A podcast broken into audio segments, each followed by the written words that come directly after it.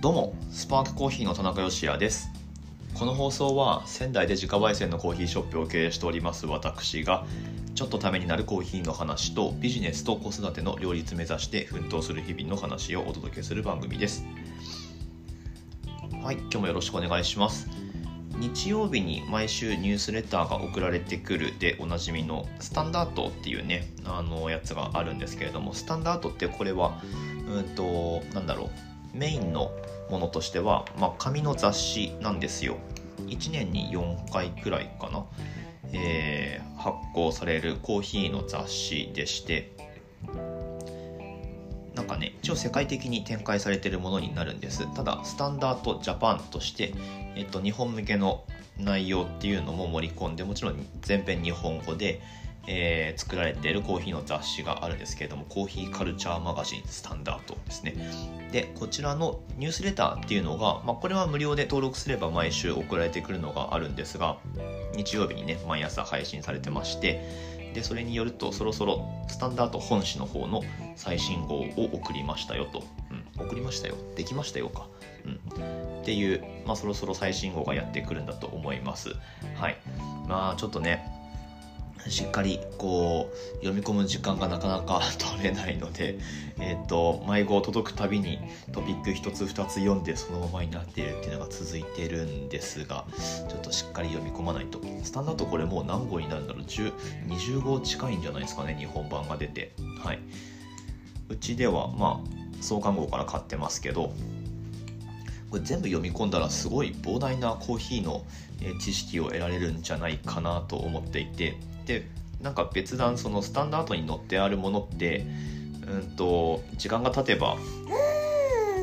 不要になってしまうような情報ではないので割とこうスタンダースタンダードって そのままえっ、ー、とスタンダードというか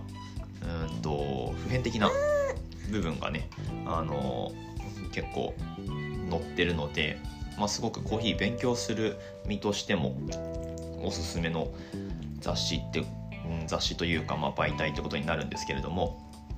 はい、でそのスタンダードの定期購読申し込んでると迷子豆がついてくるんですよ、うん、50g くらい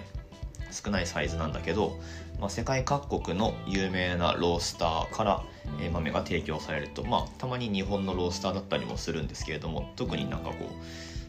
コロナ期間中はなんか日本で焙煎された豆が多かったのかな？ちょっと分かんないですけど。あそうでもないか。うん。まあまああの一応世界各国からあの、ま、豆がね送られてくる雑誌について一緒に送られてくるってことになってるんですが今回はどうやらフランスのベルビュベルビルでいいのかな？これ発音がいつも分かんない。ベルビュル。っていう あのロースターの豆がついてくるそうです、うん、ベルビルといえば最近 ベルビル言えない。下北沢に日本のお店ができたで、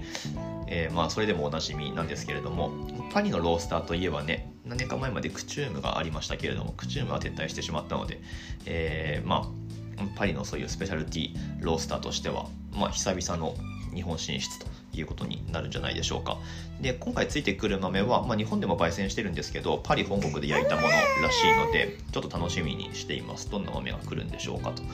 でベルビルのオーナーさんってまあ多分パリで、えー、まあ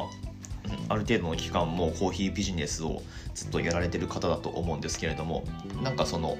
ちらっとニュースレターに書いてあったことには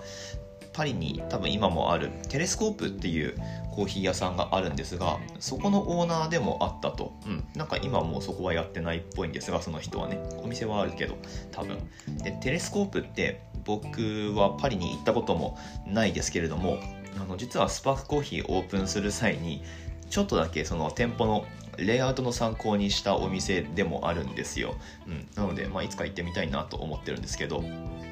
はい。まあまあそんなえー、スタンダードの新刊ですね。そろそろ手元に届くということらしいので定期購読してないなっていう方は是非この機会にしてみてはいかがでしょうか。これあのスタンダードって本屋さんに売ってる雑誌ではなくってどっちかっていうとコーヒー屋さんで売ってるんですよ、うん、なのでコーヒー屋さん向けに卸売りしてもらってで、まあ、我々がその本を販売するっていうまあそういうことがねできるんですけれども、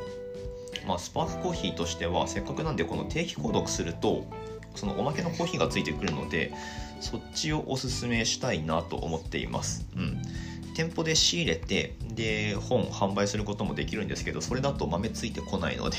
うん、なのでねあのご自身でサブスク登録されるのを僕はおすすめしますけれどもまあそろそろスタンダードの新刊が出ますよと、まあ、そういうお話でございました。はい。え今日これで終わり？まさか。うんと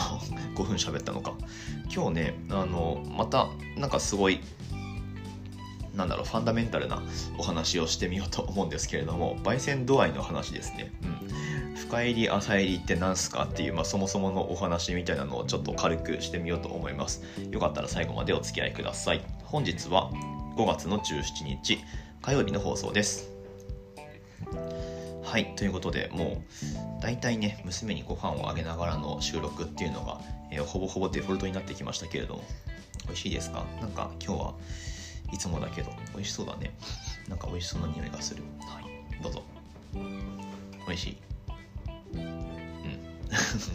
うなずくね。うなずくようになったね君は。はい。まあそんなこんなでやっていきましょう。焙煎度合いの話ですね。うん。まああのコーヒー豆選びする際にあの主眼に置くべきなのって焙煎度合いなんですよっていうお話は再三してますけれどもどうでしょうか？気にされてますか？まああのなんかなんだろうな好みのコーヒー屋さんとか、うん、好みの味のコーヒー豆っていうのを見つけようと思った時にまあでもやっぱり最初からそのバチッとはまるものに出会うっていうことは、まあ、ちょっと難しいと思ってください。うん、なんか何でも何らかパートナーをね見つける時に最初に出会った人で おこれはと思うことってあんまりないのと同じようにもちろんコーヒーでもそんなことはあんまりありません。はい、でまあそのなのでいろんなお店の味を試してみるっていうのはまあ、ちゃんとねその好みの味を見つけようと思ったら必要なことではあるのでそこは何て言うかサボらずにやってほしいなとサボらずにやってほしいというかなんか偉そうですね。まあまああのいろんなお店行ってほしいなと思うんですけれどもまあもしなんか何軒か行く中でおこれはと思うその美味しいと自分が思ったコーヒーがあるのであればそのコーヒーの生産国とかその銘柄の名前とかブレンドの名前とかではなくって焙煎度合いがどのくらいなのかっていうのをあの何て言うか覚えておくっていうのが結構その自分好みのコーヒーに出会うための手がかりになるんじゃないかなと思っています。はいまあ、じゃあその焙煎度合いをその自分で飲んだコーヒーの焙煎度合いをどうなんか自分に落とし込むかというか、うん、どう認識するかっていうかね、うん、その辺りってちょっと慣れてないとやっぱり難しいのかなって思うんですけれども結構簡単です。焙煎でその大きく変わる部分ってまあ本当焙煎の味作りってね複雑なんで一概には言えないんですけれどもめちゃくちゃ単純化して言うとの酸味と苦味のボリュームなんですよ。そのボリュームのバランスですね。うん。まあ、どのくらい苦いのかとか、うん、はたまたどのくらいこう酸味があるのかとかね、うん、まあそういうざっくりした捉え方でまずはあの自分が飲んだコーヒーをうんと何て言うか見てみるっていうかね。あのそういうことをしてもらうといいんじゃないかなと思います。で、まあ、例えば何かこう苦みがある程度しっかりあるコーヒーって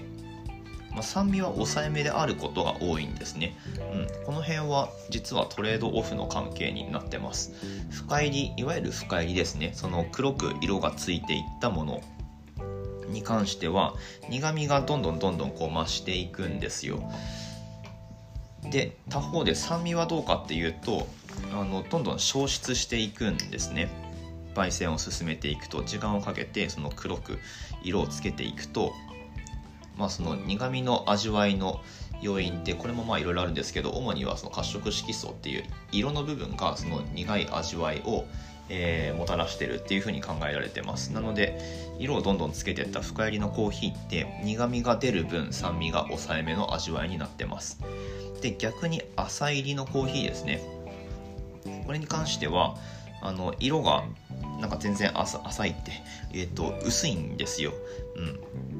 ん、オレンジまでいかないけど、まあ、薄茶色くらいなものが、えー、朝入りっていう、まあ、そういうざっくりした認識でまずはいいと思うんですけれども加えて朝入りのコーヒーだとその豆の表面にシワが入っていることが多いです。まあ、シワのあるなしってなんかたまに議論になったりするんですけどシワはこうピンと伸びていてあのツルツルの見た目をしてる豆がいいですよとか なんかそういうのあるんですがあそこはあんまり関係ないです。はいどっちかっていうとシワがあのピンと伸びていてツルツルの状態になってるコーヒーってあのツルツルにシワ伸ばした浅入りって多分ねできないと思うので、まあ、ある程度深く焙煎された豆がそのツルツルの見た目をしてると思うんですけどはい。でまあ色が薄くてシワシワのコーヒーだとどんな味わいになるのかっていうと、まあ、苦味はまずあんまりというか人によっては全然ないと感じる場合もあると思うしで酸味がこうしっかり、えー、あるんですね。はっきりこうジューシーな感じっていうか良いものに関してはですけど、うん、その飲んだ時の明るさですね。後味のそのなんだすっきり感と言ってもいいかもしれないし、まあ、とにかく酸味のその量が多いんですよ、うん、でまあざっくりそういう浅入りと深入りでその酸味の量に苦味の量に違いがありますと。まあそれを覚えててもらえればあとはその自分の飲んでるコーヒーあの心地よいと思うその酸味と苦味のバランスですね、うん、これがどの辺にあるのかっていうのが分かってればそこから産地別のコーヒーのなんか風味の違いみたいなものにあの気づいていくことができると思うのでまずはその自分の好きな焙煎度合いを見つけるっていうところから始めてもらうのがいいのかなと思います。まあでもこれねあの口で言うと簡単なようなんですけど意外と難しいんですよね。うん、でまあでもお店によってそのいろんな焙煎度合いのコーヒー置いてますっていうところももちろんあるとは思うんですが、まあ、ただそのお店のうんと根幹を成してるその焙煎の度合いみたいなものって僕はあると思っていて、うん、スパークコーヒーでももちろんありますし、まあ、深入りは深入りであるんだけど